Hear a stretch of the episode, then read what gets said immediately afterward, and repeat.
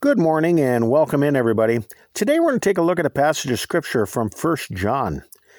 Chapter 1, verse 9 says, If we confess our sins, he is faithful and just to forgive us our sins and to cleanse us from all unrighteousness. Before we can find forgiveness with God or others, before we can obtain reconciliation with God or even a brother, confession of sins must first take place. If confession doesn't happen, forgiveness is not going to happen. If forgiveness doesn't happen, reconciliation is not going to happen. Confession must happen first before the rest can follow suit. Sometimes people become so filled up with pride that they refuse to admit fault. Even when they have been made aware of something hurtful that they have done to another, they will reject the path of humble confession. And it's caused because of pride. Called to confess faults to each other so that we can find grace with each other in, in our time of need. Confession must happen for healing to take place. James 5, verse 16 says, Confess your faults one to another and pray one for another that you may be healed. The effectual, fervent prayer of a righteous man availeth much. Within the church, people make they might make a mistake, but it is through humble confession and charitable forgiveness that relationships can be restored. I have known numerous people who have apologized over and over to others, but no matter what they do, the other party holds a bitter grudge and refuses to forgive and forget. As God does with us, He forgets our sins. One of God's commandments in the New Testament is to forgive a brother who says, I repent. We basically ask the same thing in the Lord's Prayer when we ask God to forgive us of our sins. Those who won't forgive and reconcile with others who have apologized to them are not going to be forgiven by God. This activity provokes our merciful God to anger. Luke 17, 3 through 4 says, Take heed to yourselves. If thy brother trespass against thee, rebuke him, and if he repent, forgive him.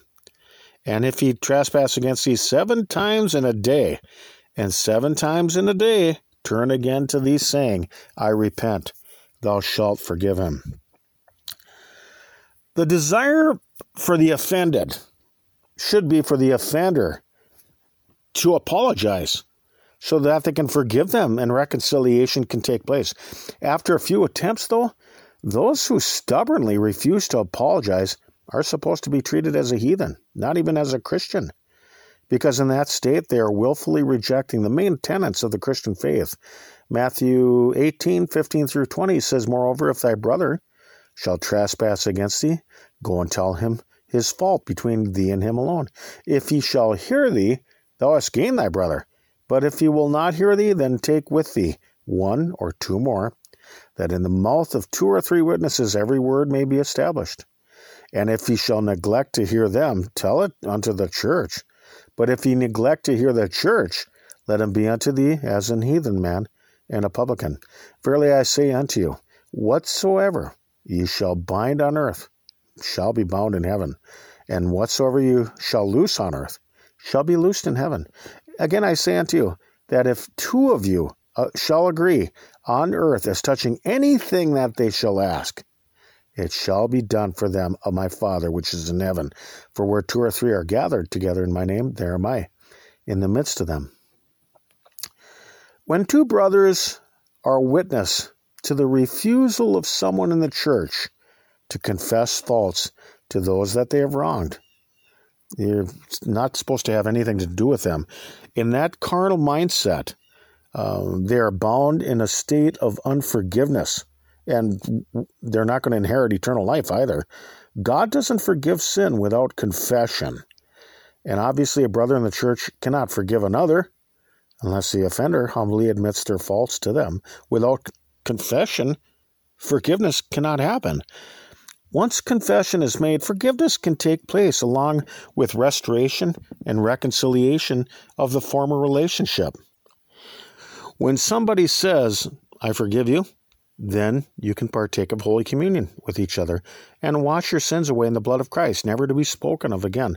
Those who bring up forgiven sins at a later date reveal that they never forgave the offender at all and are found to be a liar. Not only that, but they sin against the blood of Christ because they refuse to forgive the penitent offender in the first place. And because of that, they'll miss out on paradise. So, you see, confession and reconciliation is such a huge matter in the church in regards to our own salvation because it is a huge part of the Christian life. And those who reject these three main issues are rejecting the Christian life and everything that our Lord Jesus stands for. Those who choose to live like this are anti Christ. And you're not even supposed to pray for them because they abide in a state of spiritual death. They will reap the reward of an impenitent heart. 1 John 5 16 says, If any man see his brother sin a sin which is not unto death, he shall ask, and he shall give him life for them that sin not unto death. There is a sin unto death. I do not say that he shall pray for it. The truth is that if divine charity is present in somebody's heart, love will compel them to apologize to others. Some people don't want to apologize because that would mean that they'd have to repent and, and then be reconciled. They'd have to admit the truth, and it would be too embarrassing for them. Because of their bitter heart, there's too much pride in their life to do that. Confession is so important that if you refuse to do it, you condemn yourself. Remember that God does not forgive everybody, otherwise, there wouldn't be a lake of fire. He forgives those who confess faults. He also requires that you confess fault with others you have wronged before showing up at a church somewhere and bringing a gift. Being in church, claiming to be a follower of Jesus, and not apologizing and reconciling with others is to make yourself a hypocrite. They claim to know Christ, but in their works they deny him. Matthew 5, 23 through 24 says, Therefore, if thou bring thy gift to thy, the altar, and there rememberest that thy brother hath aught against thee, leave there thy gift before the altar and go thy way. First be reconciled to thy brother, and then come and offer thy gift. People were confessing their faults to John the Baptist. Matthew chapter 3, verses 1 through 2 and 5 through 6. In those days came John the Baptist preaching in the wilderness of Judea and saying, Repent ye, for the kingdom of heaven is at hand.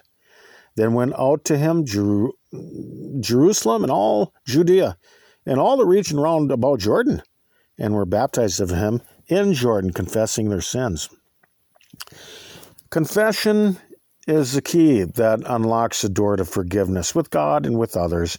And without confession, people remain outside the grace of God. Psalms 32, verse 5 says, I acknowledged my sin unto thee, and mine iniquity have I not hid. I said, I will confess my transgressions unto the Lord, and thou forgavest the iniquity of my sin. Selah. Uh, Psalms 51, verse 3 says, For I acknowledge my transgression, uh, transgressions, and my sin is ever before me. So remember, the key that unlocks the door to forgiveness is confession. So let's think about these things for right now. We can be found on your web browser by searching TLK JBC, where you can find our diaries distributed through various platforms. We're not associated nor affiliated with any other religious groups, and you can get our entire podcast feeds directly along with transcripts at tlkjbc.com. Or I suppose that you could find us somewhere up here in the great northern Minnesota woods. Peace to you all, and Lord willing, we'll talk with you some more tomorrow. Till then, Bye bye, everybody.